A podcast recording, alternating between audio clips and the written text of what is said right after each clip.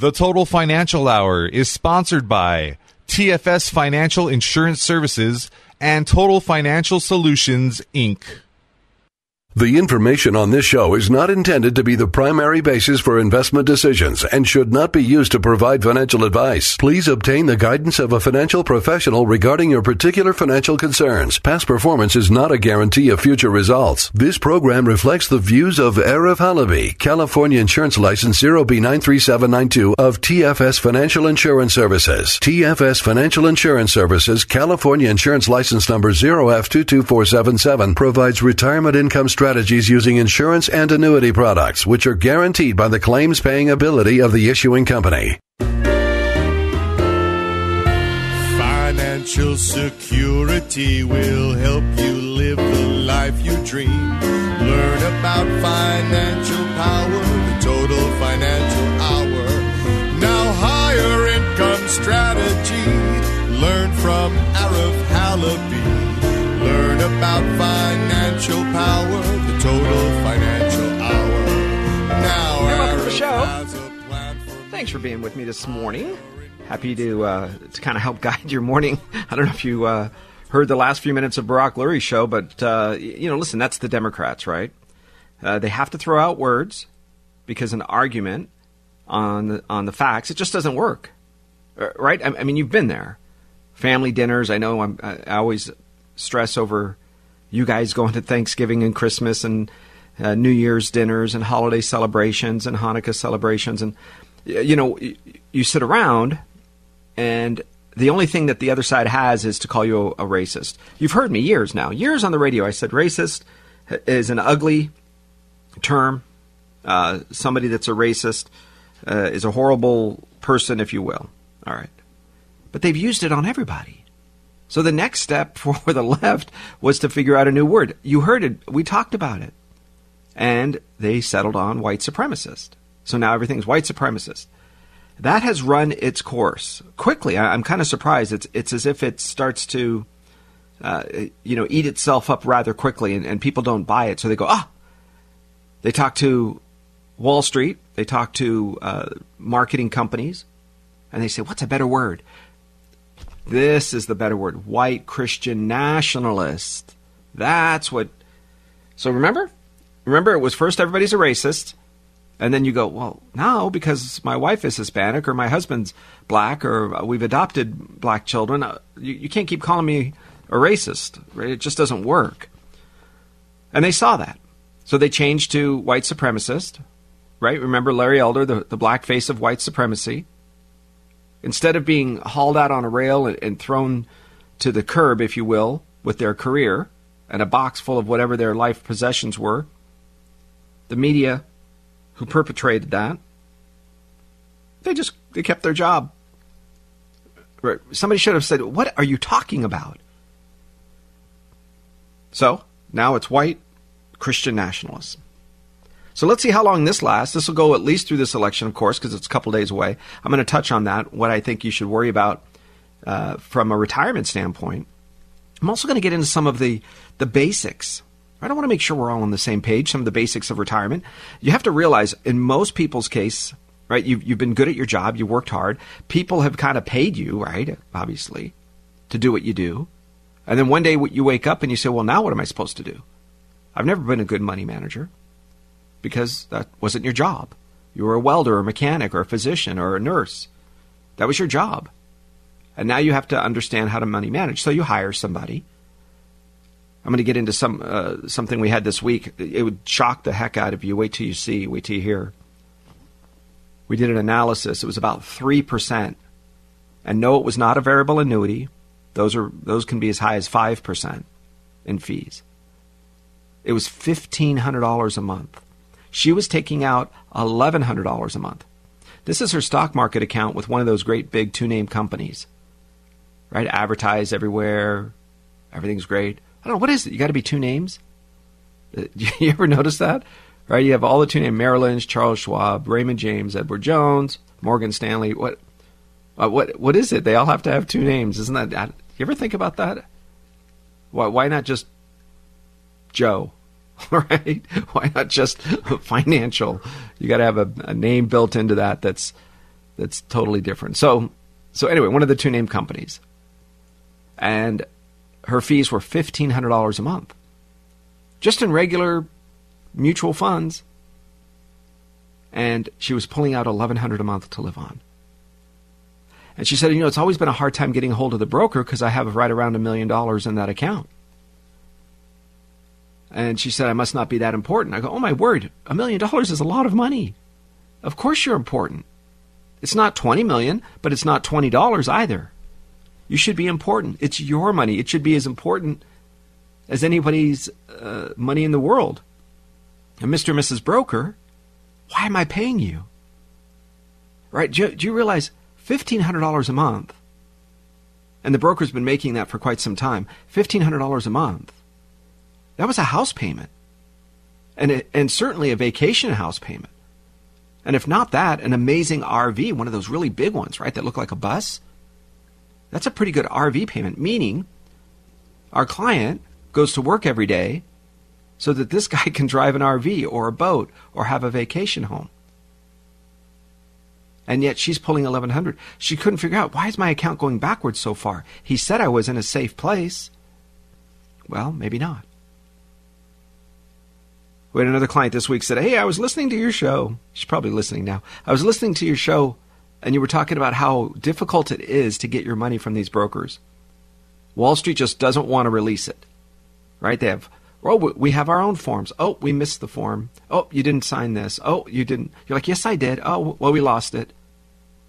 And it drags on and on and on. Sometimes they'll do that through the end of the quarter so that they can assess fees again. Sometimes they'll do it towards the end of the month right? You submit your transfer forms or your liquidation forms on the 25th, and somehow it doesn't happen until the second of the next month. Huh. Isn't that weird? When do you think they assess fees? Oh, the end of the month. Imagine that. Right? There are times when you walk through this process of saying it's time to reduce my risk a little bit, and you say, hey, can you move some of my, my money into safety, money market, whatever it is, out of risk?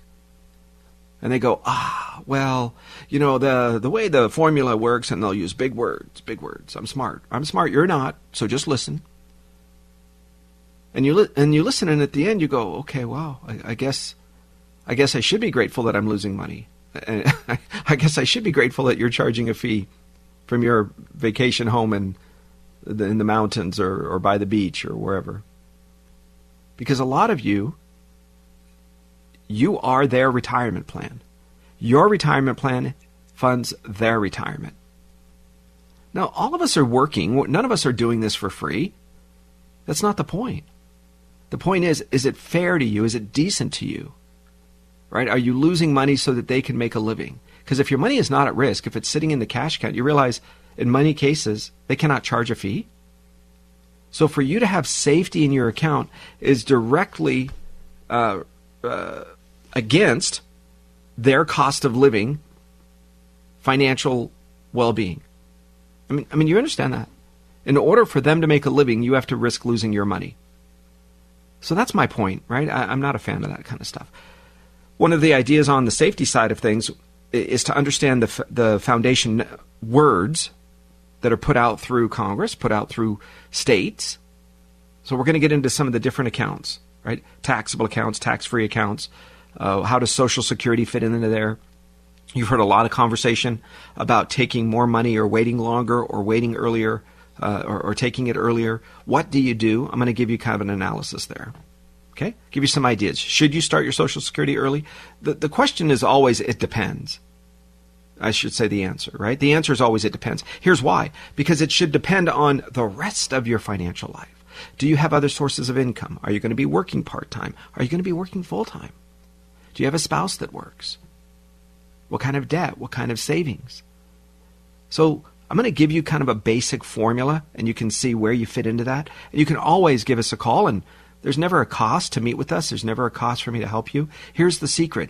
Every financial product, well, rather every product in the world, from a water bottle to a computer to uh, groceries to a, a CD at a bank to an annuity to savings mutual fund, everything has a profit built into it. Right? In other words, they're going to pay you one interest rate and they're going to make more. They have to. Right? Uh, Look, safety, there's two different ways to get safety insurance companies and banks. Banks' products are called checking, savings, and CDs. Insurance companies' safety products are called fixed and fixed indexed annuities. But when you walk into a bank, you're not giving the teller a dollar. Hi, security guard, here's a dollar. Hi, branch manager, here's two dollars. You don't do that. But you know they're paid. And they were here yesterday, they're going to be here tomorrow, so they have to be making something. So then you ask yourself, if that is how they are being paid, meaning they're going to give me whatever, 2% on a CD, then they're going to give it to Mary for a credit card and Joe for a new car and Susie for a student loan and on and on. They're going to make a higher interest and they're going to pay you a lower interest. The spread or the difference between those, yep, that's their profit. That's how it works. Okay, so I don't want you to think that anybody's working for free. Nobody is, myself, nobody. But but the difference is, are they getting paid twice? Right? Are, are they taking money from you and are they making money from behind the scenes? Because I promise you, there's always a profit behind the scenes. Always. Always. But is it to your detriment? Right? Are, are they making money so that you lose? Or are they making money so that you have a chance to make a living as well? All right? So, we've spoken about these before the taxable accounts. These are your checking savings. This is your, your um, accounts that you have in the stock market that are not IRA or retirement related. I like those if your goal is this to offset in, inflation in the long run, meaning you have a five or a 10 year horizon before you, you need to touch that money.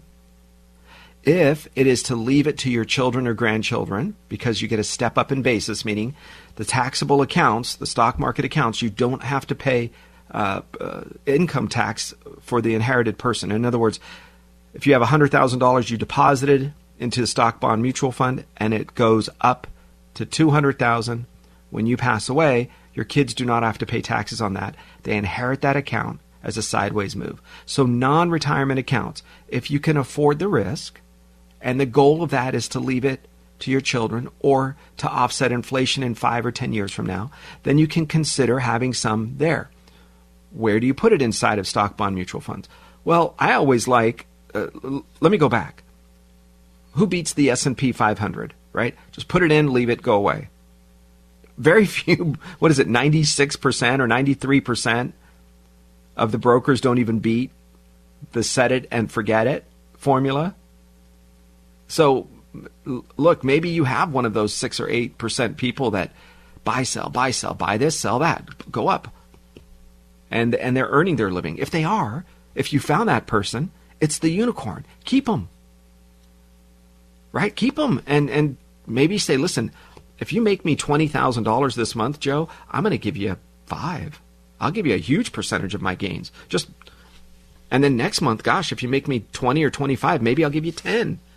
I'm okay if we're if we're in this together, but don't charge me five thousand when you lost me twenty thousand. That's my problem, right? Because what did I pay you for? I don't know. I don't know what what did I pay you for.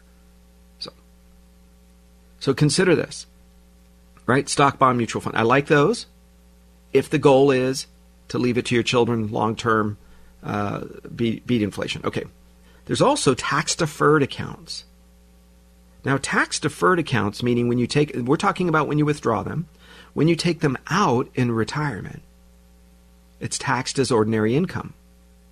Right? The regular taxable accounts, when you take them out, you should be paying capital gains, which means you held it for at least one year and one day. Capital gains tax, this is exciting, ready for this, is always a lot lower, sometimes could even be zero, depending on your income. And if you manage this right, if your financial professional and your CPA are working together, which they should be, and we do not charge for that. I, I have to say this because somebody came in the other day and I said, okay, well, we need to get a hold of your CPA. We need to ask these tax questions because I'm not a tax uh, expert. I can tell you what I know, and you know I'm probably right, but we're going to get that second and third opinion from your tax preparer, your tax advisor. They said, well, well, well, uh, Arif, what do you charge? I said, we don't charge anything. What, what, are you talking about? Well, my other financial professional will charge me to talk to my CPA. I go, you're crazy. That, what, what, what are they thinking? There's, we did the math, and they were making thousands of dollars a year and they thought it was okay to still charge $250 an hour to still talk with their CPA. Okay. Listen, it takes all kinds, I guess. They make us look better. But you don't have to pay for that. That's that's not not relevant, not an issue, not a thing, okay? So don't think about that as a as a concern. So what I want you to do is to ask yourself a couple of things. Do I have a tax problem or do I have an income problem?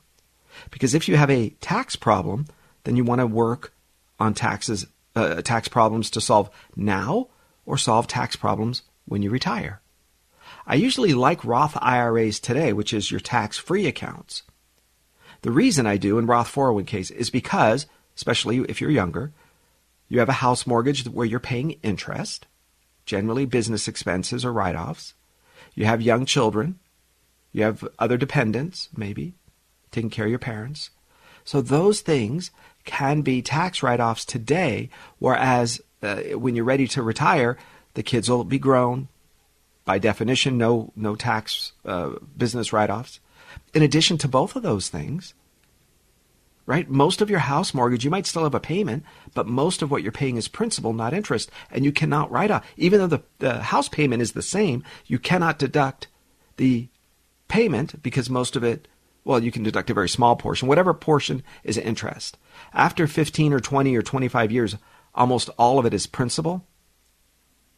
So I don't want you to say, Anna, I'm going to tax defer everything so that when I retire, you look left and right and there's no more write offs. But here's a big chunk of money.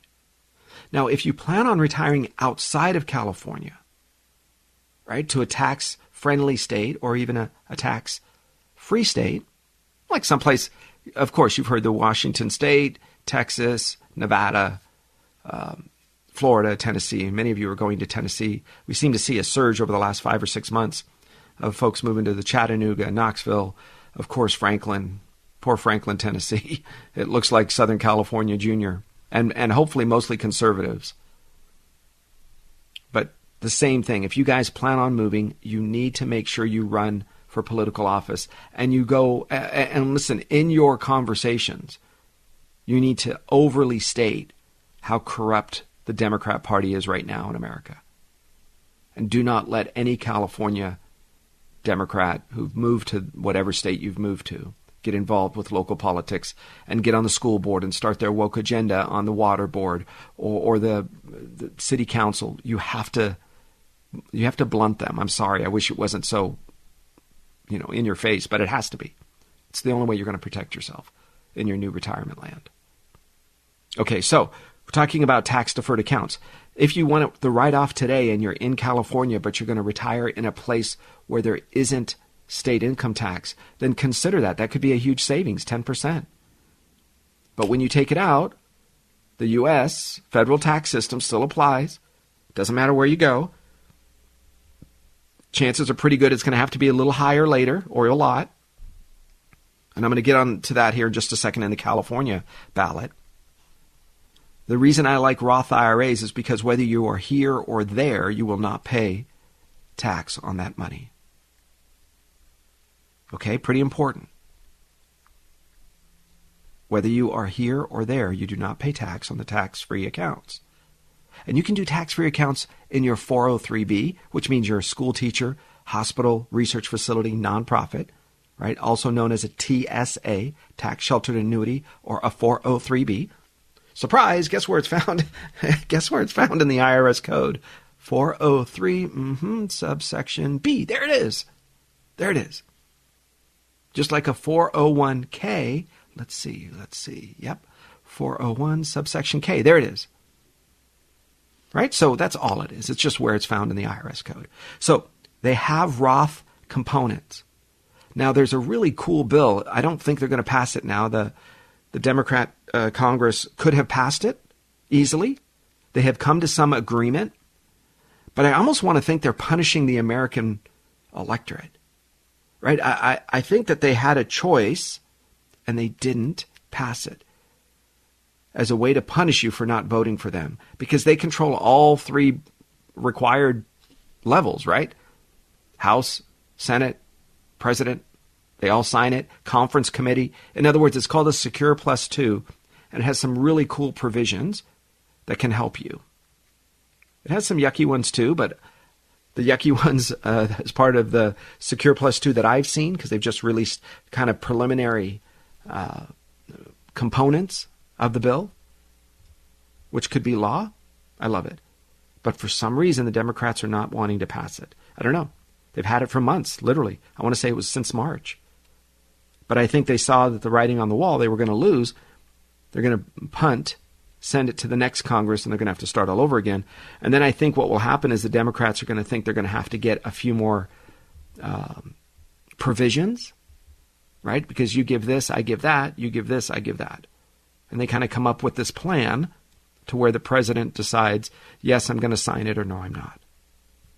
So I think it's a way to hold Republicans accountable. All right.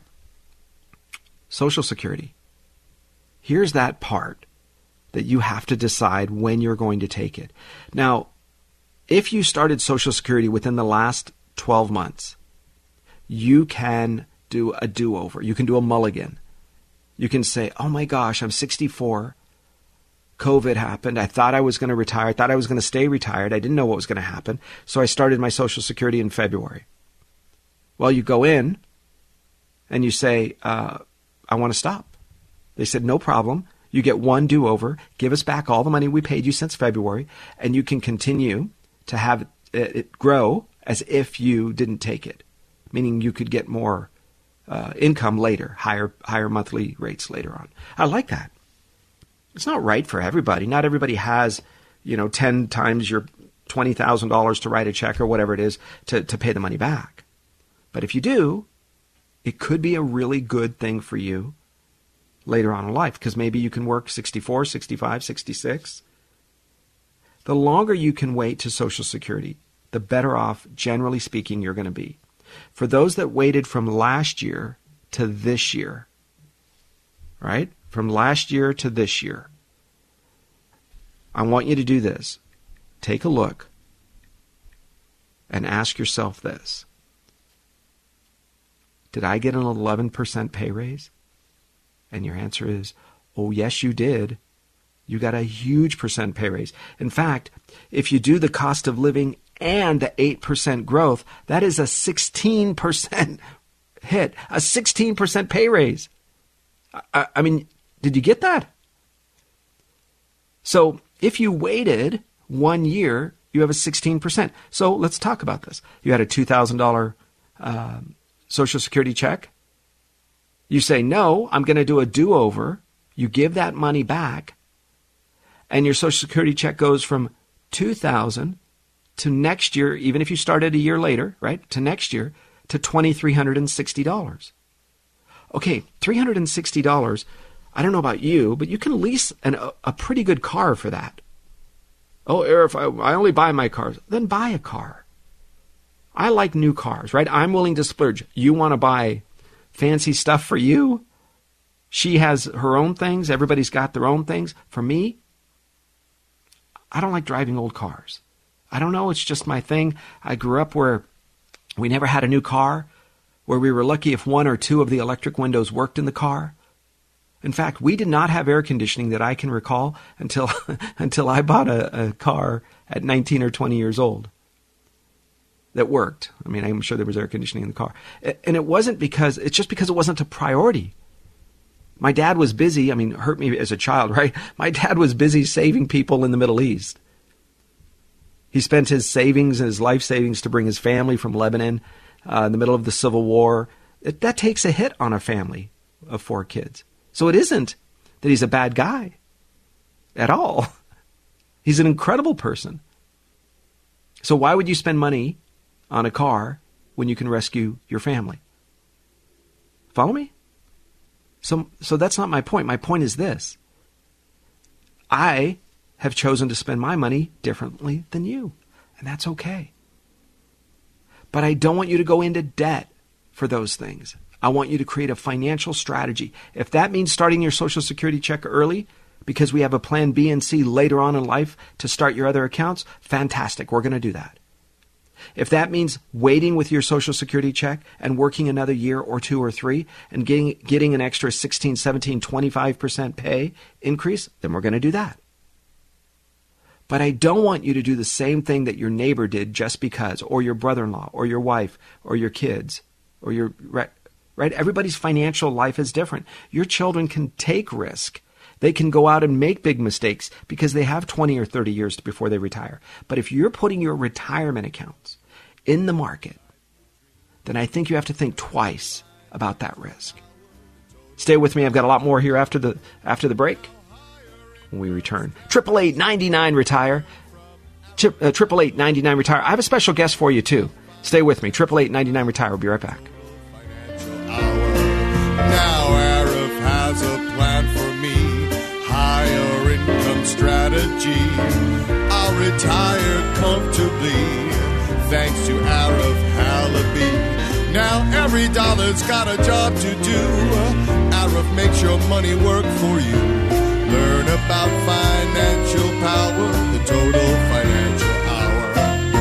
Learn about financial power, the total financial hour.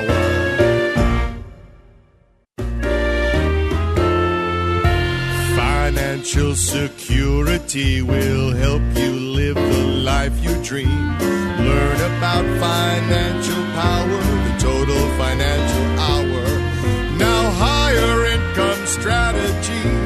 Learn from Arif Halaby. Learn about financial Hey, welcome back. Power, Thanks for staying with me. All right, I told you we'd have a special guest. I appreciate uh, a lot of the carryover. Uh, listen, many of you listen to the Brock Lurie show. Uh, I really appreciate it. I've been listening to him for years as well. Uh, but if you listen to the last, let's say the last half of his, uh, of the half an hour, uh, somebody came in and interrupted the show, and I thought that was, uh, well, beyond uncool. So I asked Brock to pop on uh, here real quick and tell us what happened. Brock, how are you, sir? Hey, Eric, how are you? Thank you so much for the kind words. And by the way, I, I listen to your show all the time as well. And every time I hear it, I think, man, I should have talked about that. So, power to you. Have, have you started singing? ha- have you started singing my theme song yet? yes, I have. And it just gets stuck in there. It's awesome. I love it. Oh, man. yes. Everyone well, hey, what happened? Uh, we we so. Thanks, Yeah. pal. Listen, we, we were listening to the show, and, and somebody Right. popped in and, and tell us what happened. Yeah, I, I look. I was in a private uh, area, and the guy just uh, barged right on in and started uh, saying what he said. You know, that I'm crazy, uh, and he just wants to shut down. And he said, I, "I know that you're on a radio show and it's alive and everything else, but I'm still going to do what I want to do." And so, look, this is the typical sort of thing on the left. They they proclaim that Republicans are a threat to democracy, especially the MAGA variety, uh, and that this uh, particular midterm election is a threat to democracy. But they have no problem destroying your First Amendment rights. They they feel very good about suppressing your voices, not realizing, of course, that this is exactly the opposite of democracy. So I mean, it's it's almost too Well, when you hear- Shapiro goes through it, and all the talking heads that we love go through it. So now it's Mm-hmm. uh, my turn as well. Yeah, it, it's stunning to me because you, you listen to the talking points, and the left has come through with this uh, it's a threat to democracy. If you don't vote our way, if you vote for a Republican, our democracy's at stake. Do they not think they're ginning up the base? That these crazies, the, the same ones that uh, raid uh, you know Nancy Pelosi's house. I mean, we're still waiting to hear the story there, the rest of the story there, but Right. the, the folks that shot Steve Scalise and, and some of these other crazies that went after Gabby uh, uh, Gifford, I believe her name was, a congresswoman. Yes. Uh, yeah. this is a dangerous time for these people. it's a dangerous time, and like we say in justice, it's the truth, the whole truth, and nothing but the truth. And they're they're not very big on the whole truth, are they? They they don't want you to see much of the information that in any way uh, hurts their side of the story, their narrative. So, uh, for example, the Hunter Biden story, and there's so many other stories, of course. Uh, people being suppressed, uh, the Brett Kavanaugh uh, attack, attempted assassination, Scalise, like you said, and uh, and so much more. And and uh, what's the name? The, the guy uh, running for governor in New York, he gets attacked. Uh, is um, Yeah, Lee, Lee, Zeldin uh, is stunning. Zeldin, right? So he, Zeldin, he gets yeah. attacked, and and he, and his attacker, who was actually trying to kill him, uh, gets released the very next day, if not that afternoon. So this guy, however, who who you know invades the Pelosi home, uh, assuming that it was an invasion, uh, he gets federal he, no bail, uh, and he is charged with federal crimes. So it's very interesting. Um, the double standard is, is very apparent at this point. It shouldn't be a surprise to any of us Republicans. And we're going to have this all the time. And what I'd love to, I would have loved to have this guy have a seat. We'll talk. We'll talk to each other. but of course, he for sure he looks quite crazed. Uh, but I wonder, like, what are the data points that that they have when they say that the democracy is at stake? What's what's the idea here? If we Republicans win in midterms, and we will, uh, what's their vision of why democracy is is threatened? Is it because we're all going to get together and say, okay, well now let's or, you know execute Order 66, like I mentioned in my show? Are we going to somehow yeah, have right. this diabolical plan to take over the country and and and dismantle all First Amendment rights somehow? And, that's their vision, I suppose. Um, but Well, they don't. They don't seem to. works Ha- yeah, yeah. They they don't really seem to have a reason. Here's why: they supported uh, Mike Lee when he was an anti-Trump. Right? Mike Lee was not President Trump's close friend, and and uh, I'm, I have an an affinity to Utah. I like uh, the state. I like the people. They're wonderful. But I'm not a fan of Mitt Romney nor Mike Lee. But here's what they do. Then all of a sudden there's a competitor, if you will, or quote, another Republican that comes in who's not really a Republican. And the left, instead of saying we wanted a moderate Demo- uh, Republican, we're okay with the Republican side, we're okay with the people that didn't like Donald Trump. As soon as they, they could turn on Mike Lee, they did. So Yeah. their their process across the country, it's fascinating to me because their objective is not to ever lay a foundation of disagreement or debate. I tried to get uh, the, the candidate running for sheriff, Luna, on my show. He's a coward. I, listen, I'm, Yeah. I'm going to tell you guys, he's an he's a coward. Right. Sheriff Villanueva comes on uh, and answers questions all the time. He's a solid human being, and I can be tell I can tell you, I didn't vote for him initially. I voted for McDonnell. But Yeah. when the stuff hit the fan, and when suddenly we had a chance to vote for an LA County sheriff, and a man stood up, Sheriff Villanueva did that. And Luna is a coward. He won't come on the show. He won't come on anybody's show. So uh, the That's the game right. plan, Brock. Yeah, tell me this. This is interesting. Your point of view on the game plan or the strategy of the left was to avoid debates, whether it was Katie Yeah. Hobbs and Kari Lake, right, in, in uh, or Mike Kelly. These people didn't want to debate across the country. They're afraid. What are your thoughts? What's your take on that? Oh, they, they hate debate for the same reason they hate democracy. They they literally do not hate democracy. I guess the the, the difference between us and the Democrats regarding democracy is that we don't see them as uh, that anyone electing them as a threat to democracy in and of itself. Just by voting for them, we see it as part of the democracy. The, they they see us as the actual threats. Anything, anyone that uh, votes Republican is, in fact, looking for the demise of the country itself. So they don't they don't like debate because if you have debate, you might actually bring up points that will win you voters. There is nothing that they can present, at least in this election cycle, where they can say that they've got the, the upper hand. I mean, at best they can say the abortion thing, but even that had apparently a very short half life, and uh, no one's talking about abortion anymore.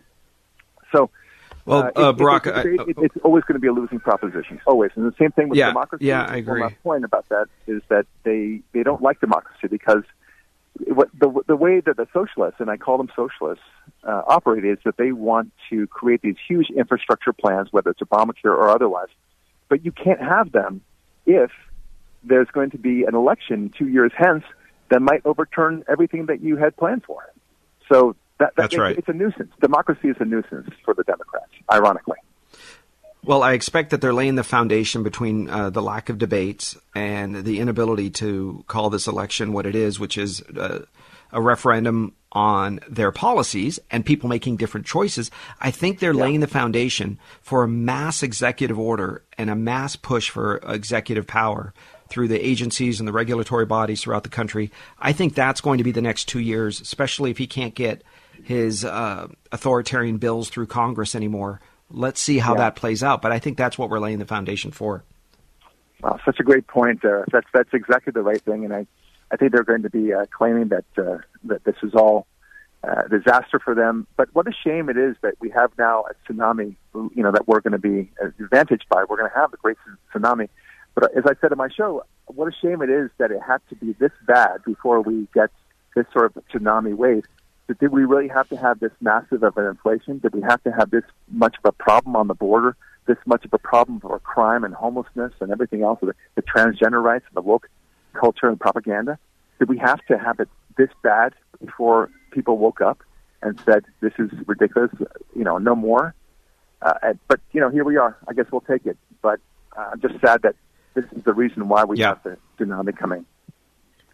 Well, I agree with you, and, and thank you for coming on the air, uh, Brock, and explaining a little bit about what took place. Um, proud of the way you handled it. What a gentleman and a scholar and an educated individual on uh, on the actual issues. Imagine that! Wow, uh, a conservative who knows the issues. Appreciate you, my friend. Be safe. Keep up the great work. Thank you so much for all that you do. Really appreciate it. Thanks, pal. You too, folks. That's Brock Lurie. If you paid attention to his uh, show in the the last bit here, uh, we were we were surprised. Somebody came in, kind of broke in, if you will, to bring this, uh, dis, what's the right word? Disagreement, right? Instead of saying, hey, here's the issue. Hey, you were wrong here. You're wrong there. Their goal is name calling, right? We see that happening. Instead of saying, hey, here's the problem with the economy. Here's how we're going to fix the economic issues. Instead of doing that, their goal is to run around and to call people names.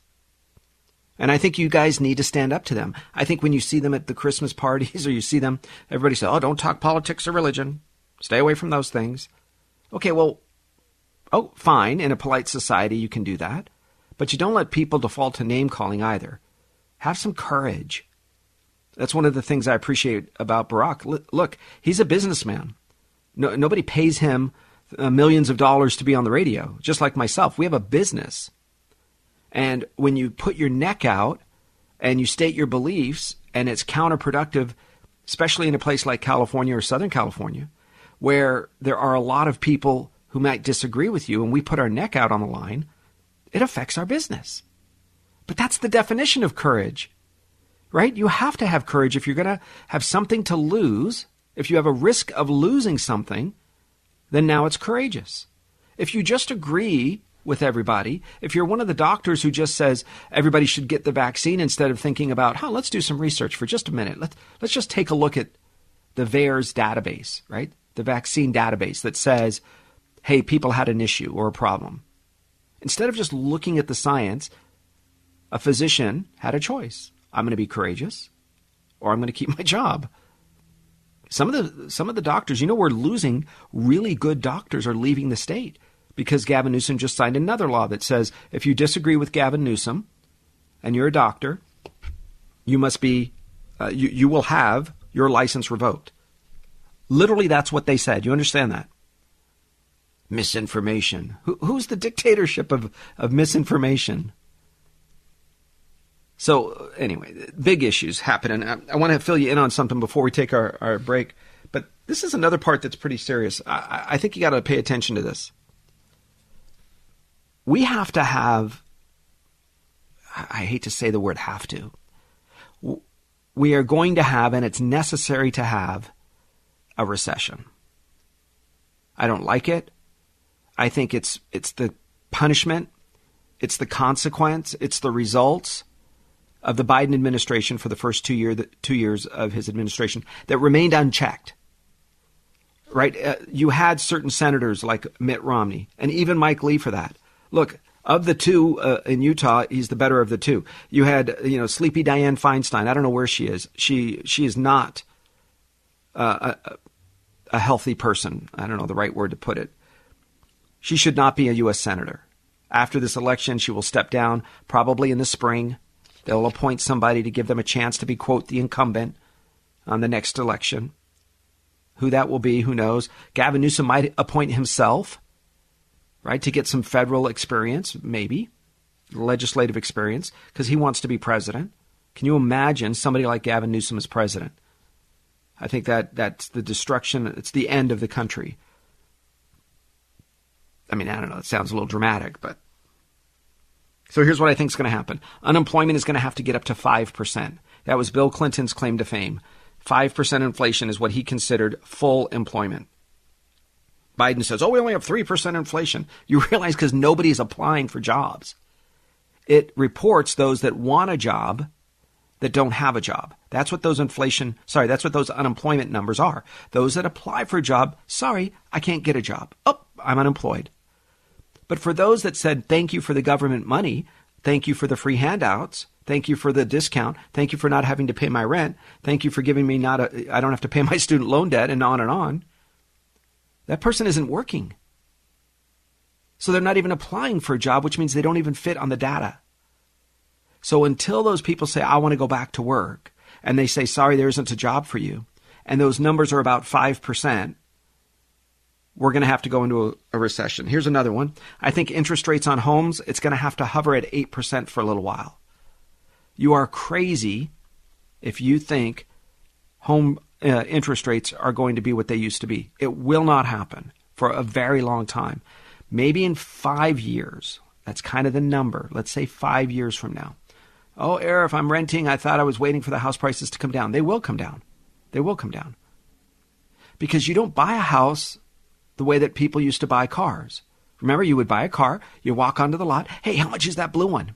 They'll say, oh, it's $4,700. You say, great, here you go. Let me write a check.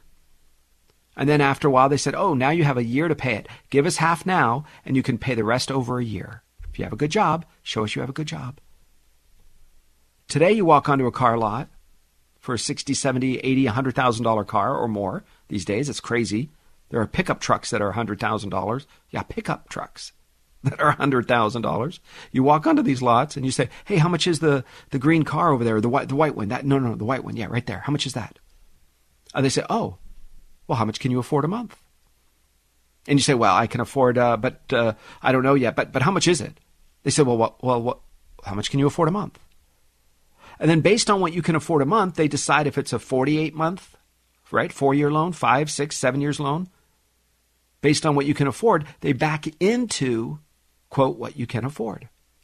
Surprise, that's what they did with houses. How much is that house? How much can you afford a month? And then they back into it and they say, oh, well, you can afford, quote, you pre qualify for $685,000 house. Oh, when interest rates go up, the 685,000 it now costs more money. You know that, right? So the payment is no longer oh 2500 a month or 3000 a month. It's now 3800 a month. Well, maybe you can't qualify for $600,000 house anymore. Maybe you have to qualify for a 500. Not because your job changed, you might have even received a pay raise. It's because the cost of the house. So you follow me on that? That's what's going to drive down house prices. But if people have cash or they have enough money uh, with jobs and they can afford whatever houses go on the, on the market, you're not going to see the collapse in house prices like you think. You're just not going to see them move as fast, but it's just going to take a while for those to come down because there's an absorption that happens. The people with cash that have rented for two years waiting for the market to come down, they're going to walk in and buy that house cash. Right? Or they're going to work out a better deal. So the owner has to sell it because they've moved or they're going to be moving. So they said, "All right, I want you to pay this closing costs. I want you to give me money for uh, you know paint and carpet and on and on." So there could be some of that that moves it around. But realistically, the Federal Reserve isn't going to stop raising rates until we get 8% on the house mortgage rates. Those two things have to happen. So, what does that mean for your retirement accounts?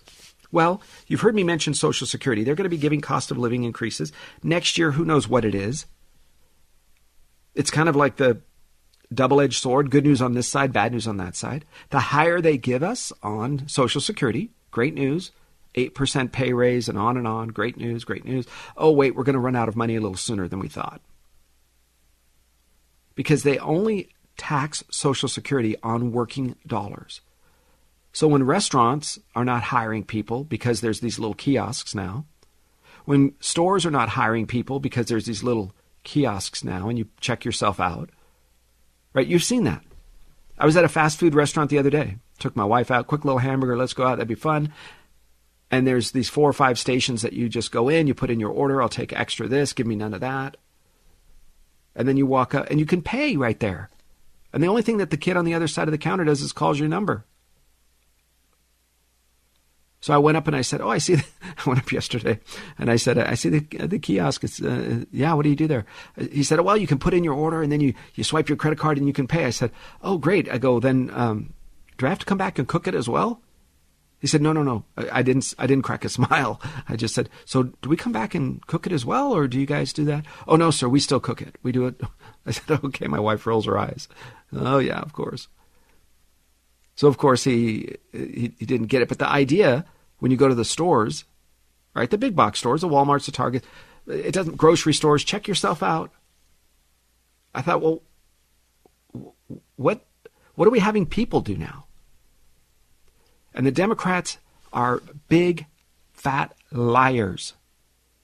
How do you raise a family on minimum wage? Oh, that is not that job. Minimum wage was for a young person to learn. Ready? Show up on time. Listen to your boss. Get along well with others. Understand customer service. Even when you have a bad day, you're supposed to be nice to the customers. Right? There's a whole host of skill that is not taught to a normal person in a normal family. Some of them maybe, but most of them no. So you go to a job where somebody doesn't love you. Your boss doesn't love you. He's not going to care about hurting your feelings. Your boss has one job. What? Get the job done. Sweep the front, Jimmy. Susie, clean the back, uh, clean the bathroom. Right? One of my kids had a, that. That was my job in the summers of 84, 1984, 1985. My job was to clean the bathrooms at Pettit Park in Granada Hills. Yes, that was me. So if you went to the if you went to the swim pool there, the the swimming uh, swimming pool, and you liked the way the bathrooms were clean, well, you can say thank you. I'll take it. That was me. That was my job. The first time I'm 16 years old. The first time I do that, I did such a poor job. The manager came in and said, "Arif, it's dirty there. It's dirty there. Look at this." And the locker room was a mess. And and I thought I did a good job. And he came in and and I thought to myself, "What?" So he came and he showed me, "Here's what you do. Here's how you do it." Right? Okay. Never again did I have any problem. In fact, my second year they hired me back, and he never came and checked my work ever. Never had to because I learned. Right? That's what you do. But my my parents were, were very nice people. They wouldn't yell at me or call me, you know, get over here and do this again, do this different. That, that's not what they do. They love you. But a minimum wage job is designed to give you the skill set.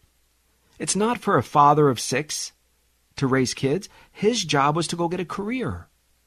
His job was to go back to school. His job was to work three jobs like I did. Why? Because we had a problem financially. We made mistakes. I had to start over. So in my 20s, when I got scammed, I said, I need to go get a couple of jobs. So I did. Full time policeman, security guard part time, mall security, right? Undercover uh, shoplifting, forgery detail. That's what we did for years till you got out of your hole. Right? You, you figure things out while you're learning. And that's what that's supposed to be about. You go get a trade right? I can't take my air conditioner. If my air conditioner breaks, I can't send it to China or to Mexico. I can't take my car and get it to India. Those are those are trades. Those are things that have to be done right here. And if you don't teach your young people that, if they sit at home and these unemployment numbers stay low because they're artificially low, it's fake, it's phony, and the Democrats know that, and they keep saying, "Oh, Biden has 3% unemployment." People are not asking for a job because you gave them free money for nothing, for existing. Of course, they're going to sit around. Of course, they're going to play video games all day. Of course, they're going to get addicted to their phones. But it's the minimum wage jobs. They're supposed to exist. What is it? I think it was Toyota. Uh, I might be wrong. It's one of the manufacturing companies, Toyota and Nissan. I think it was Toyota said we can't build any more factories in the United States. Why? Because it has a uh, because you can make as much money at McDonald's as you can at our place. And people criticize them. Well, that's what you get. You're not paying.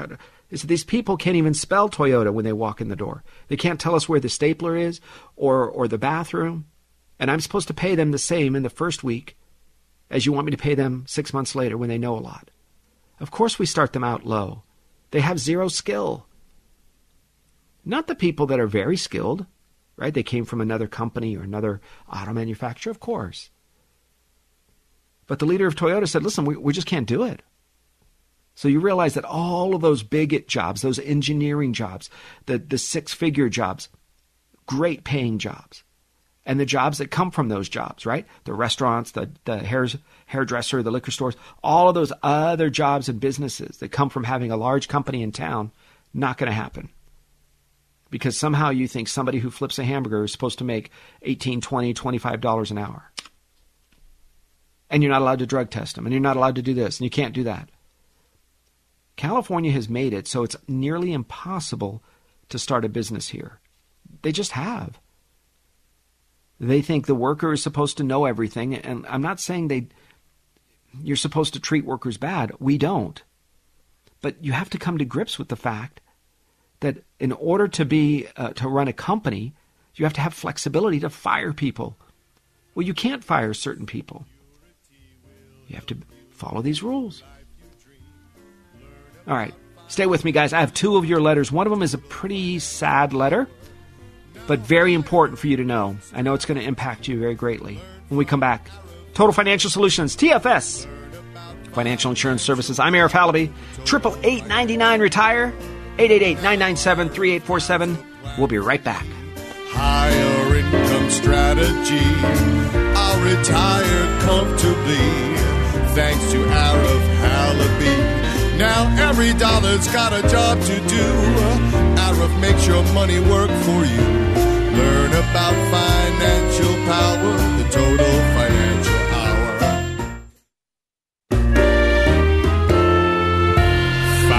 Financial security will help you live the life you dream. Learn about financial power, the total financial hour. Now higher income strategy. Learn from Arif Halaby. Learn about financial power, the total financial hour. Now Arif has a plan for me. Higher income strategy. I'll retire comfortably. Thanks to Arif Halaby. Now every dollar's got a job to do. Arif makes your money work for you. Learn about financial power, the total financial hour. Learn about financial power, the total financial hour. Hey, welcome to the show. Thanks for your patience. Hey, appreciate it. Talking about your family's finances, getting out of debt, managing money, and planning for the future. Hey, listen, I have a couple of letters for you. It's pretty important because I think you need to realize that people are hurting out there. They're hurting financially, they're hurting emotionally. And look, the recession is important. It's, it's going to happen. You have to understand it, but we have to plan for it. I don't want you to think that something like this recession is that's coming is the end of the world. There are other things that happen in life that can drive us down the road of I don't know, worrying about loved ones, somebody that passes away, right? So I want to share something with you. This is important. When you grow up, you live, you look to find the loved one of your life. You look to find somebody that never is going to leave, right? You have that emotional connection. You have plans. And then something happens. Let's figure this out. Dear Arif, I appreciated your show and the ability to make complicated financial topics easy.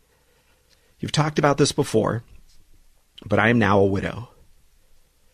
My life has changed dramatically. My husband handled all of our financial decisions, and I'm unclear on what to do next. In fact, I feel paralyzed. My friends and family are gone. The first few weeks, my kids were close by, my family close by. My sister lived uh, not down. Uh, my sister lived down the street and spent many days, even nights, over at my home. But it's been months now, and everybody's gone back to their own lives. How do I know who to trust? How do I know what the right financial decision is for me now that my husband is gone? I know that I receive his Social Security, and I even receive his pension. At least my kids were good with that. They helped me make those phone calls and complete those forms. But Arif, what do I do with the retirement accounts? He invested them every day. He watched them every day. He invested and took care of our future. In fact, he had made us a lot of money recently. I felt safe and secure. And now, with him passing unexpectedly, I don't know what to do next. Can you help? Well, I shared with you that was going to be an emotional one because I'm not sure, you're not sure, we're not sure. What do we do next when somebody that we love passes away? And I think you have to have this conversation with your spouse, especially if one of you is the one that's handling all of the financial decisions, right? This is a big deal. Whether it's a divorce or a death or a disability, if one of you handled all the financial decisions and you're the one that passes away, do you realize that changes the entire future of your relationship? It changes everything that you, that you thought you were going to do. It changes what you thought was, was normal. And so, how do you handle that going forward? So, here's my advice. Number one, I want you to not make any big financial decisions for at least six months. I'm okay with a year, but you do have to make some decisions sooner rather than later if you have everything at risk, right? Let's say he said, Oh, if it goes up to this much or goes down to this much, I'm going to sell. Well, meanwhile, the captain has passed away, the sails are still up, and there's no rudder. So we don't know what's happening. The ship is just going. Are we supposed to go left or right? Do I have to pull in the sails? Do I have to slow down the risk? So some of those conversations, some of that actions, yes, that has to be done right away.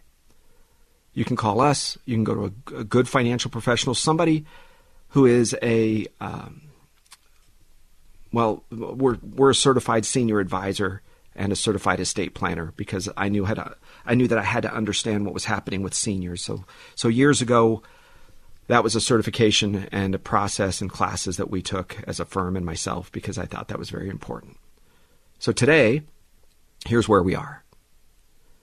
I need you to come into our office or somebody else's office that you trust. Ask for a referral. And don't do something the very first moment you walk in. Interview them. Hi, what is it, what is it you do? Do you have any clients that are widows or widowers? What would be the first recommendation you would make? Right? Ask some serious questions. I'm never worried about the fees, guys. The fees are part of it if I make money. But I am worried about the fees if the only person who wins in the story every single month is the broker. That's when I think something's wrong. Why is it why is it that I worked my tail off or my husband worked my tail off, his tail off so that he so the broker could make a living? Broker's retirement plan is secure. What is that all about? Right? So I, I want you to really be careful about that. That makes a big difference because in your life, we have to make the right decisions about getting out of risk. And you, you may not even need it right now, right? Maybe certain things happen and you're set for the rest of your life. I saw this recently. We had somebody, their whole decisions, their financial decisions were based on a number that just doesn't exist anymore, which was, oh, if we just make a certain amount, uh, we're never going to run out of money again. Well, they passed that. They needed $2 million. Okay, that's a lot of money. Great. Well, they sold an apartment building nearly at the top of the market. That's great. They had uh, received an inheritance. Her mother finally passed away. God, God uh, rest her soul. In her 90s, and left about another half a million dollars. So by the time they were done, they had more than two million dollars, and they were still uh, investing like they were a 35 year old. Well, you don't do that, right? If your goal is to say, "I want to be taken care of the rest of my life," then you're good. For a lot of us, it's about leaving something to our kids.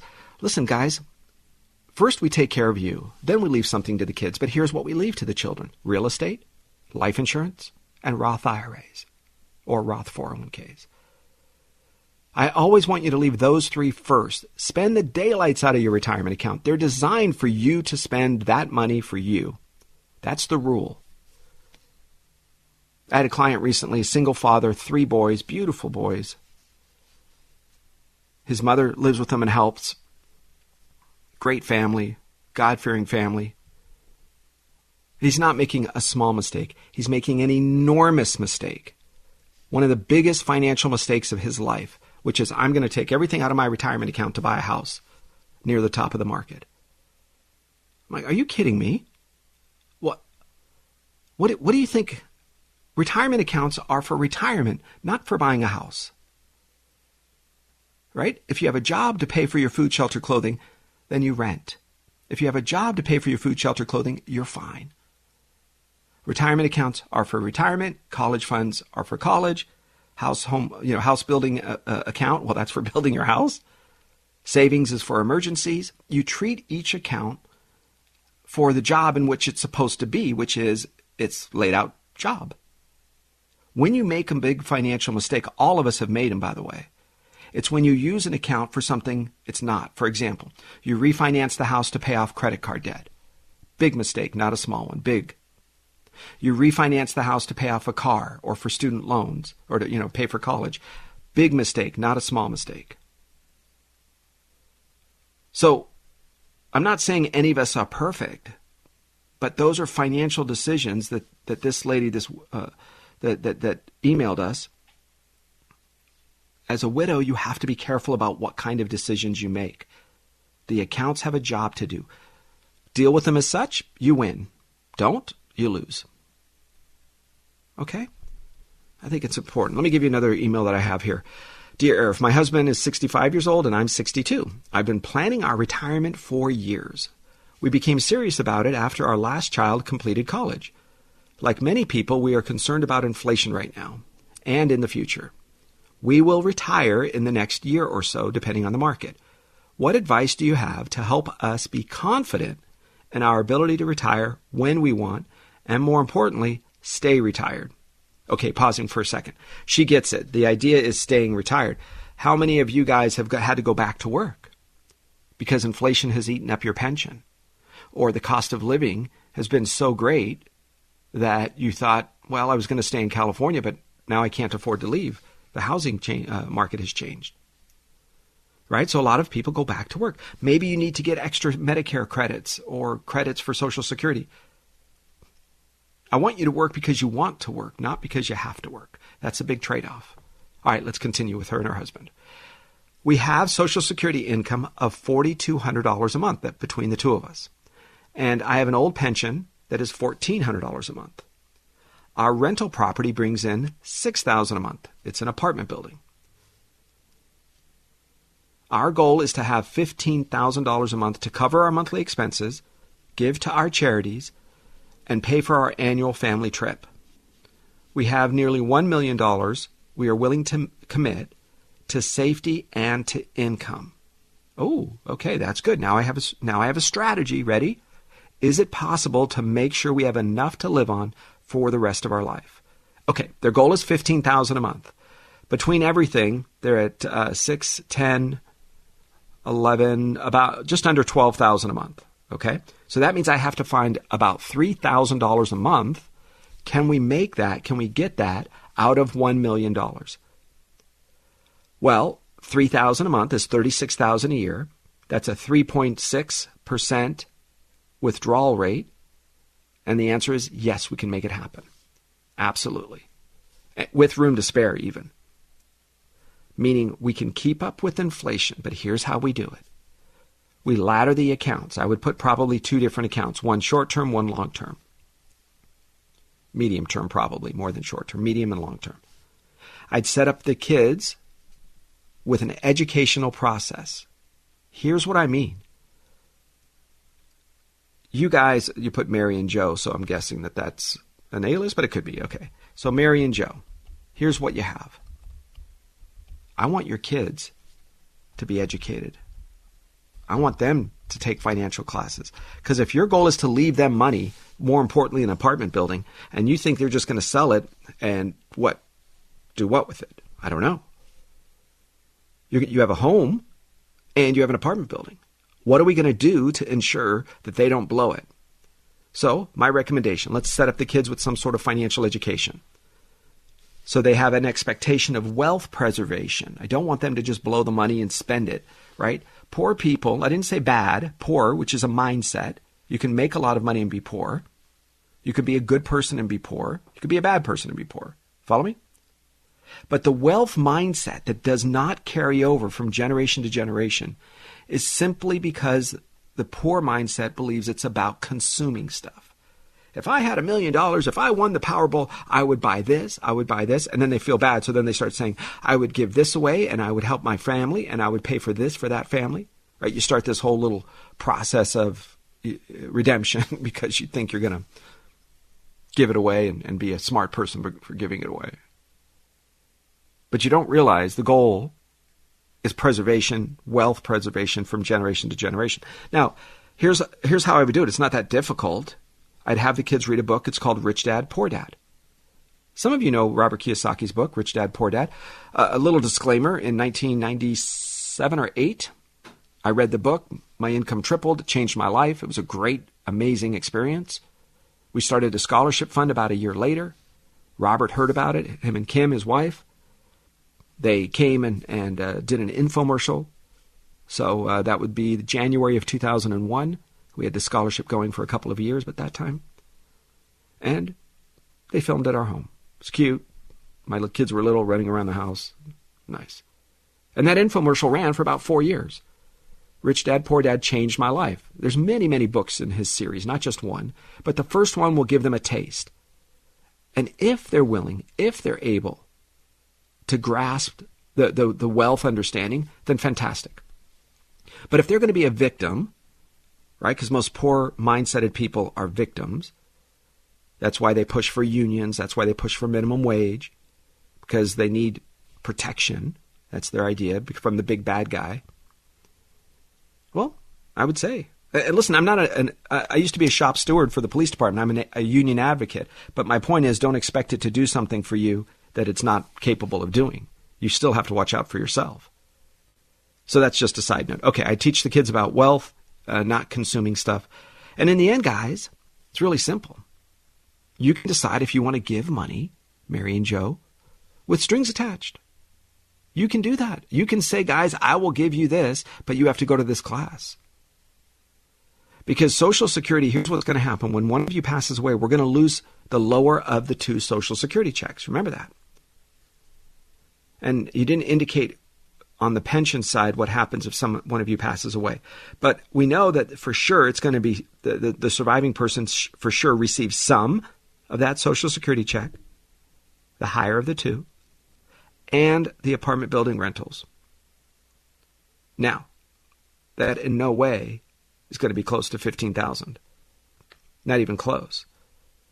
So, remember Tom Hegna, been a guest on the show a couple of times. And he said this the first 10 years of retirement is your go go years.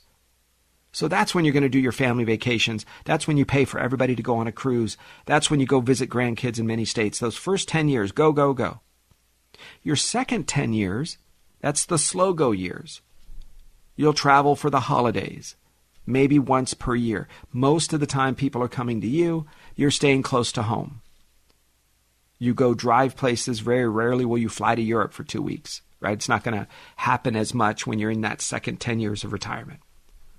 And then Tom so eloquently says the last 10 years of your life are the slow go years.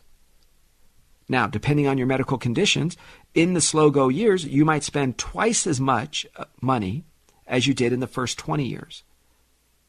So, in, in the last 10 years of your life, the medical, the health, the long term care, that could be something that eats up a huge part of your uh, life, your retirement savings. So, the worst condition is one of you gets sick, massive amounts of expenses. We spend most of the money, that person then passes away. We lose half of the Social Security, some of the pension, and now we have to live with less money because we spent it. So the person, the surviving person, is often left in a lot worse financial condition than had they uh, had the second person alive. Right? It's just fact of life. So here's what I want you to do. Mary and Joe, I want you guys to consider life insurance. There are some amazing life insurance plans out there that are hybrid or multifaceted, meaning it has a long term care component. You guys are young enough to where the cost is going to be reasonable. When you start getting into your 70s, the cost is, is a little bit harder to swallow. Still can be done, but harder to swallow. Okay?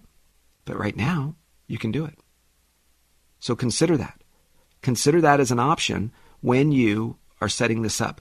If you do life insurance, tax free to the kids, tax free to the grandkids, but you can access the death benefit for your long term care needs. Right? If you're in your 75, 80, 85, and you say, Great, I don't want to spend the last money so that my wife has to move or my husband has to move, we can tap into the face amount of the life insurance. So, for example, if you had a $500,000 life insurance policy, that 500,000, most of it is utilized by you when you're alive. Right? So, but these things have to integrate. You have to work closely with the different aspects of your financial life. How do we build it so it's not costly? How do we work with your CPA and your tax preparer to not push you into the next tax bracket? On and on. These are very important things. If you want our help, maybe we can help. Triple eight, that's 888 997 3847. That's triple eight ninety nine retire. That's our phone number. It's a great way to get a hold of us. Triple eight ninety nine retire. Your family's finances have to be considered because everything is about what we do next, right? Everything is about how you build that legacy. And when you stay with me after the break, I have another email. This uh, is pretty tragic, and it came in this week, and I thought I would share it with you because I think, uh, just like the first one I, I shared with you today, we're, we're doing three. I think this one uh, hits home for a lot of us, and it's a reason that being more educated and not less is pretty important. All right? So, getting into your financial life, consider this. We're going to see some changes if we get that Secure Plus 2 Act, right? Secure Act, Secure Act 2, whatever they might call it. They may call it something different in the new Congress. They're going to almost have to start all over again. The good news is that this was a bipartisan bill, meaning if the Republicans are left and any Democrats that are left, they already voted on it once. So the new folks that come in, hopefully they are quick and easy studies, they get up to speed on it, and the president still decides to pass it as a, a gesture of good faith, working with the other side of the aisle. See, I'm a good guy. That's what I expect is something like that. Because his objective of being that guy who gets along well with others and sits back and appreciates you and knows your fears and your your pains. right? How many of you are collecting a check from China? Yep, raise your hand. Oh, you didn't. You realize how quickly he would have been impeached by now? You know my, my other prediction by next summer he is not going to be president anymore. After the election is over, I think he will step down and I think he'll give Kamala a chance to run as an incumbent. That's what he's going to do. Uh, or, or they will hide him, right? And he just won't do news conferences anymore. He already sounds silly. He blurs his words. He works, what, four hours a day. President Trump used to be up at 5 a.m. working and didn't sleep until 11 o'clock at night. I'm not saying that's healthy or the right thing to do. All I'm saying is there's a difference between somebody of similar ages, right? And yet President Trump had the ability to work like nobody's business. I had a friend that worked in the Clinton White House. He said President Clinton never showed up to the Oval Office till around 10 a.m. I'm like, are you kidding? He said, nope. Unless he had a scheduled meeting, it was 10 a.m. Other than that, and most of the time it was jeans. And he had a suit because there's a side office in the Oval Office, kind of like a real private. Uh, this, the Oval Office is a ceremonial, and many presidents even work out of that office. But there's a working office that's next to the Oval Office. It's a side office. Uh, my understanding, it's beautiful. It's not rarely, it's rarely uh, photographed. But he would keep a suit and tie off to the side. So if something happened in the day or he had to meet somebody, he would go ahead and change. Other than that, you know, there was a lack of professionalism in the White House.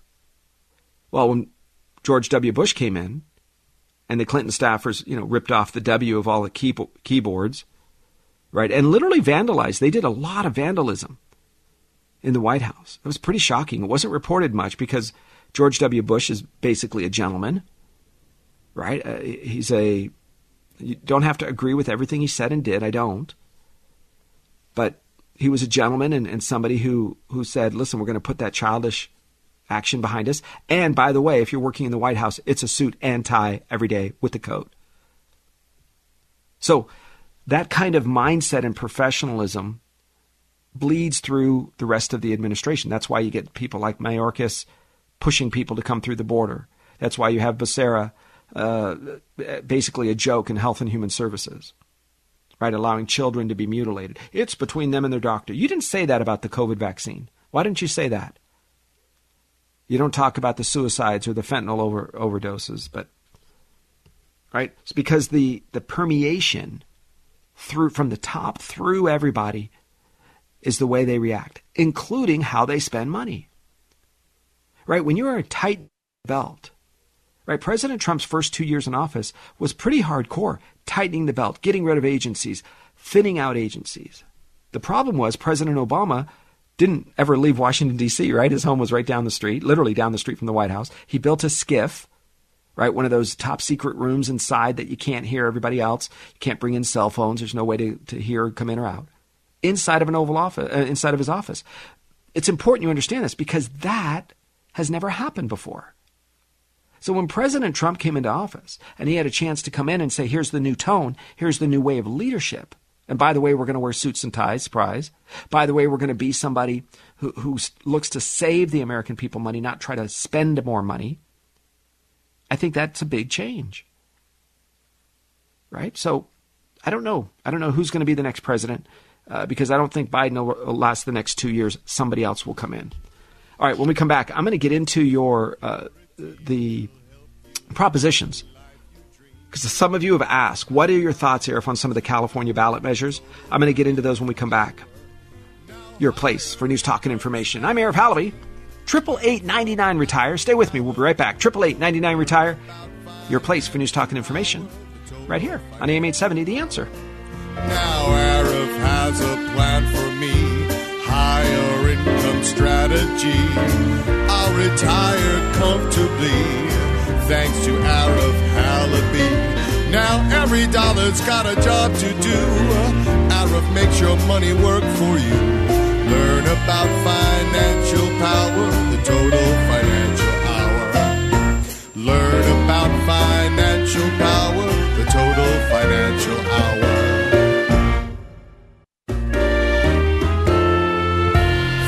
Financial security will help you live the life you dream. Learn about financial power, the total financial hour. Now, higher income strategy. Learn from Arif Halaby. Learn about financial power, the total financial hour. Now, Arif Hey, welcome back. for me. Thanks for being here. Appreciate it. Listen, a lot of this, uh, of course, political season, the weekend before the election, uh, the Democrats have really set it up, I think, to uh, no matter what, how you lose. Their goal is to do it to where, you know, it looks like it's a it's an existential threat, and then all you have to do is turn on any news station, and 15 minutes later, everybody's saying the exact same words. It's the threat to democracy. It's an existential threat. Nobody knows what it is. Ask James Clyburn. Can you spell it? Kathy Hochul, can you can you explain what do you mean a threat to democracy? How does that work? So I'm going to give you my thought on on the propositions and really something that I've adhered to most of my life, probably at least the last 30 years or so, since my mid 20s, and it was simple. If I look around left and right and I say there's nothing really I need anybody to vote on, right? It isn't like, man, if we only had it against the law to murder, we would get less murders. Uh, stealing from a store, if we can just make that illegal, then the world is a better place. Okay, let's be clear. All of these rules and laws are already on the books. The reason Texas has a part-time legislature is they don't need a new law every every 15 minutes, right? Legislatures have to do something to justify their existence. There always has to be something they're going to solve. They're going to run over here. It's clean air, clean water. Are you kidding me? So the last governor was all about dirty water? Oh, no, no, no. So you're smarter than this. Right? So I, I just want you guys to know this. There's no real reason to vote yes on anything. The only one I would consider, it's Prop 27. And here's why. The Indian casinos are against it. That's why. The Indian casinos that are charging you six, seven hundred percent rent on this. Get cash now. Are you? Do you have a job? Uh, do you need money? Give us a call. Get cash now. Cash now. Okay, those are mostly Indian casinos, Indian tribes, uh, Native American, whatever you want to call it. And they really hate Prop 27. Right? So, I don't know. I, 26, 27, they're all about Indian tribes and, and proposition, give us, allow the, the ability to, to bet and not bet. So I just looked to see who's against it. Right? Sports betting at tribal casinos. Some of them love it, some of them don't. By and large, I'm probably going to vote no on everything. Unless you're going to tell me, finally, we're going to put people in jail for killing people and they stay in jail, I'm good with that. But there really isn't a proposition that I think would change my life. They want to tax millionaires for electric vehicles. Okay, you understand? Right now, they might say, but that doesn't include your primary residence. That is temporary. They will come after your primary house. Let's be clear on this. They have to raise property taxes. Do not vote for it, but they have to. I would say, why don't you just get your own house in order? Why are you still trying to find another way to take money? You have a gasoline tax, the highest in the nation, for a reason. It was to fix the roads. You double my taxes on my car registration, called a vehicle assessment. Look at it, folks. And you said that for vehicle assessment. Why? To fix the roads. But you're not fixing the roads. So, uh, what are you doing with all the money? I, I don't know. So when a city like Whittier and Glendale have the highest sales tax, I want you to ask yourself, you realize sales tax is a percentage of the purchase. So when the price of the purchase goes up, instead of buying something for $10, you now have to buy it for $20. They will now tax you that percentage on $20. So the cities collect more money. But when they lie to you and they tell you it's about inflation, that's not true. It's 100% a lie. Because the price of goods and services is going to go up, which means they're going to collect more raw dollars. Right? They're going to collect more dollars because the price of things are higher. So don't vote for these sales tax. It's temporary. Sales tax temporary. It that is a lie. I have been in rooms with these people. I have heard them talk. They know it is not temporary. They know they are lying to you. I, I, I wish I could record them and play it for you. But I have been with them. I have heard what they have said. They know it. So, you can decide. What about the city, county, state, uh, sorry, the city, county, regional uh, propositions? Again, I would vote no on everything. There's just nothing I see that says, oh, you're going to finally put bad guys in jail. Oh, we need to expand affordable housing. Uh, excuse me, Mayor, you can do that with the stroke of a pen. Did you know that? Governor, you can do that with the stroke of a pen. You, you can say we're suspending these onerous regulations on the environment rules about building. You could keep building codes, of course, that's safety. You can put in place fast track. Instead of taking a year to build something, how about six months? It's already there. Uh, the people are already at work. It's just a stroke of a pen. It's that leadership. Remember what I said about President Trump and the difference between President Clinton? It's leadership from the top. If Caruso comes in as mayor, LA City has a chance. A big chance? No, not really. I think it's still pretty pretty suffering because you have the county supervisors, you have the city council, they are corrupt. Yes. I'm telling you, Kathryn Barger, you lied to my face. You did. You did. You sat in a room. Remember the law firm when you were running? There's six of us. And you said, Arif, I'm only running one term. It's not what I want to do, but I want to retain the policies of the predecessor, the Republican predecessor. You lied. You lied to all of us, and we supported you. We gave you money and time. So, do I trust him? Not even for a second. Not even for a second. Second, no way. So, my point is all of these extra taxes, they're not going to do anything except get us deeper into debt. California borrows money. Let's pay attention to this for a second. They borrowed money and they put it in the bank. And then they said, see, We borrowed money and we have it in the bank. No, no, no, they didn't do that, did they? They said, oh, uh, look at what our savings, we have a $100 billion in the bank. Yeah, because you borrowed it. Imagine if you guys took a second mortgage on the house and you put it in the bank. And I said, well, Mary, Steve, Susie, what, what, what do you have in the bank? You go, oh, I have $100,000. I go, great job, good, good. Did you save it? No. Was it disciplined? No. Did you cut, cut, uh, cut costs? No. You just borrowed it. So when you take it from the left hand and you put it in the right hand, it's still the same amount, right? You have a debt on your balance sheet. You have a debt of 100. You have a savings account of 100. They cancel each other out. So, uh, so when Governor Newsom pushes something, vote yes on something, immediately I'm a vote no on it. Immediately. I have clients that own dialysis clinics. They said, Arif, this is one of the biggest jokes ever. Why? Because they are doing something, they are saving lives, and they're making money. Ooh, making money. What what a crime, making money. How dare.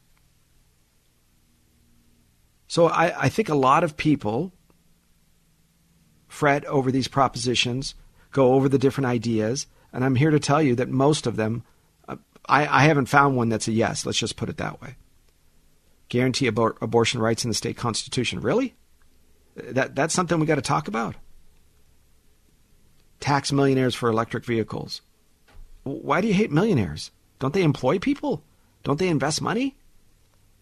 Don't they give people, uh, you know, jobs and buy things?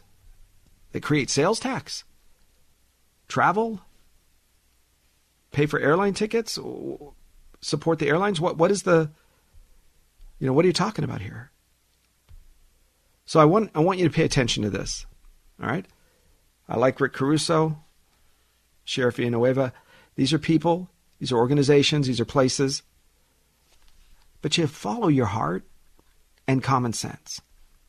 If you think there are more homeless people and more crime, and you want the same, well, then listen, the Democrats control every house, every piece of, of uh, value in the state of California, from dog catcher to governor, is all controlled by the same political party. You know that, right? We have a token uh, state senator in LA County who's a Republican. RINO, I think we call him. Scott, Scott Wilk. Sorry. When you go picking on somebody who's a populist, when, when you hate what the people stand for, when you hate what 80 million Americans voted for, well, I don't know, maybe maybe you would be a liberal in most other parts of the country, but in California maybe you're a conservative. Great. Right? I, I think there's there's very little value of the Republican Party in the state of California. Uh, two steps above worthless. They just are, are feckless. They do nothing. You can't stop anything. You have zero ability to convey any ideas to convince people that the way of the past is horrible, right? I, I don't know. But we'll vote for you because the opposite stinks. So, so you get something, right? So you get somewhere. I just want you guys to know listen, it's not the end of the world in California. I think California has to collapse, financially speaking, before it has a chance to recover. I think it has to. And listen, if you're somebody who has a union contract with the state or a pension, I believe you will be uh, impacted. How much? I don't know. How little? Not sure. But I think you have to pay attention because you will be impacted when California collapses. And it has to collapse, by the way, guys. There's just nobody of any power, significance to make a difference. Nobody. All right. Here's a here's an email. And I know I've put two of them that are kind of sad at the same in the same show. I don't always do that, uh, but uh, I wanted you to hear this one because I think it's pretty important. Dear Arif, my mother was diagnosed with stage four terminal cancer. My sister and I are the beneficiaries, and we want to make sure that her affairs are in order for her final days. And we want to, of course, take care of her. She has various retirement accounts that she inherited from her husband and other bank accounts. Her home is also paid off, and we need to be sure that it passes to us and to her grandchildren the way she wants. And we want to make sure that we pay for her last months of care. Any thoughts or ideas? All right. Uh, Spencer, you're a kind man to, to write this. I appreciate it. I want you guys to know that um, it's a pathway that a lot that many of us are going to take. Right? I did have a chance to speak to them, uh, and specifically to his mother as well, to kind of lay out some ideas. She passed the phone to him uh, as well, and we kind of discussed some some ideas. So I'm going to share with you what what I shared with them, some things that I think need to be done, and of course, time is of the essence. All right, number one, we need to make sure they have a living trust. What is a living trust? A living trust is one private. So if you go back and you think about Prince or Michael Jackson, why is it people are still fighting for their stuff? Why is it that everything they owned, debt they had, asset, weird part of their life, everything is public knowledge? Because they did not have a living trust. Frank Sinatra, Bob Hope, their life was private. Their assets, who got it, how much, when, where, private. So you may not think you're of any financial uh, or, or fame impact in the world, right? Maybe you're you're thinking, well, it's not going to matter to me, but here's where it does come into play. If you have a just a will, there's a process called probate. Probate is a public process for anybody and everybody that thinks they might have a claim on your life, financially speaking. It's published in the newspaper. It's a public in the court documents, and people can come and say, "Oh, I'm her long lost grandson, daughter, cousin, brother, boyfriend, girlfriend, anything they want. And now you have to fight that in order to get rid of them. That doesn't happen all the time, but the privacy part of this is pretty important because people troll those documents in court uh, in the courthouses, and they look to see, and they'll come and offer you all sorts of weird things. Scams and frauds are real prevalent in that world. You just got to be pretty darn careful. So I like a living trust. A living trust contains pieces and parts. One of those pieces is a will. The will handles your stuff. Another part of the document of a living trust is something called an advanced healthcare directive. Right? Medical directive. You might have heard it in, different sayings. The idea is it handles the last bit of your care. Where you want to be buried, how you want to be cared for, do you want to be cremated, do you want certain life saving drugs at the end of your life? A lot of these decisions you can make when you still are lucid, when you can still make those decisions. Right? Who do you want to decide, quote, to pull the plug?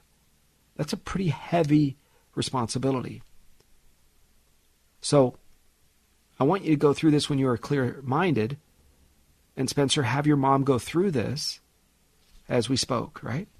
And here's the other part, guys. That living trust the the part of it that that handles the the estate, which is the property, the stuff, right? Stuff is in a will. Who gets what, when, and how? You can be very darn specific about that. You can say, I want my kids to get this much, but only if they do this. And then on this birth date, I want them to get this, but they have to have this much for my grandkids, and on and on. I want to I have had clients say I want to do a matching so everything that their parents save for my grandkids college I will put in as well. Right? If the grandkid uh, if the parents of their children, of their grandchildren rather, right? If my client's kids put aside 10 grand for their child, then the grandchildren are going to get 10,000 bucks. Right? So you can decide all sorts of things. Charity gets a certain amount, when and how much. Okay, here's the other reason we need a living trust. If you own any real estate in the state of California, it will be forced to be probated. What is probate? It's a very costly court proceeding where a judge and a trustee, a lawyer basically, gets to decide who gets your stuff. Your will, if you just have a will and it's not inside of a trust, is basically a suggestion to the court right? A suggestion. Yep, we'll decide. Thank you. Good decision. Good choice. We'll take it under consideration. Right? Uh, this is a good example. Uh, uh, three people and myself. We're all golfing, and I see uh, Jimmy hit a, a great drive, and I go, Jimmy, those are amazing golf clubs. He goes, Great, Arif. If I die, you can have them. We all laugh. Ha ha ha. That's on the fourth hole. We come around to the end, the 18th hole. We all go home. Jimmy gets in a car accident and dies. If he had a will that said everything in my in my garage, if you will, my stuff goes to my son, but I can go, wait a second, I have two witnesses that said after that will was dated that I get the golf clubs. We were on the fourth hole. It was in this date. And the two witnesses say, Yeah, I heard Jimmy say he Arif gets the golf clubs. Guess who gets the golf clubs? Me. Now, I'm making it a bit more simple, but you get the idea. But now if the will is inside of the trust and the same thing happens, and I say, but I want the golf clubs, Jimmy says, I could have them. And the judge looks at the documents and says, sorry, it's not in the trust, Arif. You don't get it. Much less likely to have anybody contested. It can happen, but much less likely. All right? So the living trust on the stuff. On the house, it is required you have to have a living trust and then you fund it. That's the term that's used when the trust has a quit claim, right? You, you should be doing when you do when you meet with the lawyer, the lawyer should have you notarize certain things. One of those is a quit claim, quitting it out of your personal name, putting it into the trust name. And then file it with the county. And now your house is owned by the trust. Avoids probate, saves you thousands and thousands, probably tens of thousands of dollars. All for, you know, I don't know, living trust these days is probably two or three thousand bucks at most. At most. Now, if you say, Arif, I have three properties in Nevada, two properties in Arizona, I have a condo here, I'm a business partner there, okay, now the attorney's going to have to charge more money because they have to do research and file stuff in different states and on and on. So, but for for basically most people that have husband, wife, two kids, a dog, and a, a house, well, easy, a couple thousand, two, three thousand dollars, and your trust is is done, and it will save you tens of thousands of dollars. Okay, I like that. The next is there's going to be a beneficiary list, Spencer, and I spoke to you guys about this. Anything that has a beneficiary, retirement accounts, annuities, IRAs, life insurance. If the beneficiaries for the trust are the kids, Spencer and his sister, then I want the beneficiaries to circumvent the trust and go directly to the kids. Right?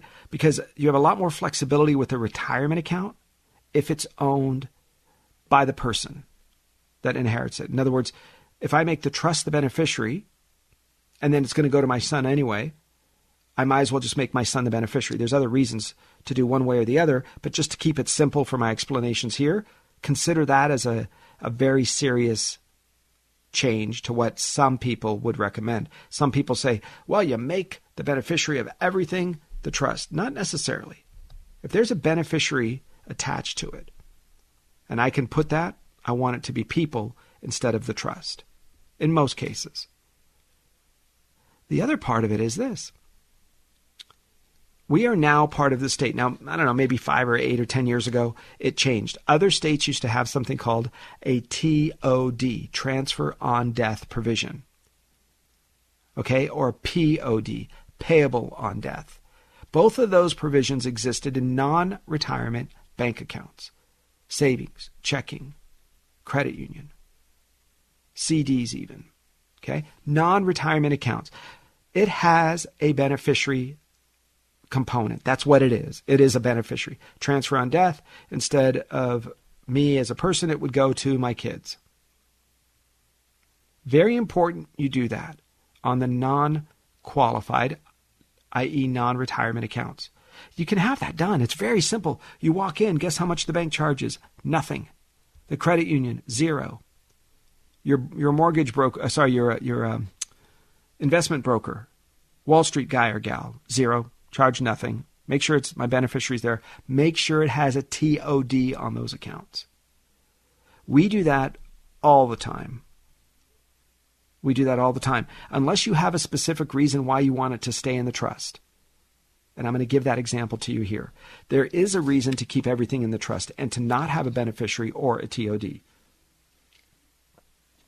And here's what it is if you have this person getting a percentage and that charity getting a percentage and the Catholic Church getting a percentage and then a percentage going to the grandchildren and a percentage percentage if you are percentage driven in your beneficiaries in your trust then you might want everything to be flowing into the living trust kind of piles into a big bucket and then your percentages are assessed as everybody gets their piece of the pie now, you might say, I'm going to keep this super simple. I have my children. My children's job is to take care of their children. So I'm just going to leave everything to them. And then from there, they can decide how much, if they're going to give anything to their kids or grandkids, my grandkids. You can do that. All I want to caution you to do is this. If your children, one, two, or ten of them, are married, be very careful of their spouse I don't mean that they're bad people. I mean this. You will know if his wife or her husband are good with money, or if they're greedy, or if they're selfish, and may not give anything to the grandkids. They might take your money and bully your child, your daughter, and her husband might bully her the moment you pass away and spend it on his own stuff. And if part of your intention was to leave it to the grandkids, you might want to do that ahead of time because I cannot tell you how many times we see this. I see this a lot. Where they inherit the money, the daughter thinks it's supposed to be hers, which it is, and then he ends up spending it on a new motorcycle or this or or I wanted to buy that or I'm going to invest in my cousin's uh, you know cabinet shop. I mean, I've heard everything under the sun. You're like, but wait a second, that was my mom's money. It was supposed to make our lives better. It was going for the grandchildren someday, and on and on. So, if that's the case, guys, Make the make the grandchildren direct beneficiaries, right? Have any questions about this and others? Uh, real quick, don't forget to check with your attorney. I got to tell you that. Your estate planning attorney will be able to dot the I's and cross the T's. But you have any questions for me, guys? Arif Halaby, the Total Financial Hour, TFS Financial Insurance Services, triple eight ninety nine retire. That's us. Thanks for being a part of the show. You have a great day thanks to Arif Halaby. Now every dollar's got a job to do. Arif makes your money work for you. Learn about financial power, the total financial hour. Learn about financial power, the total financial hour.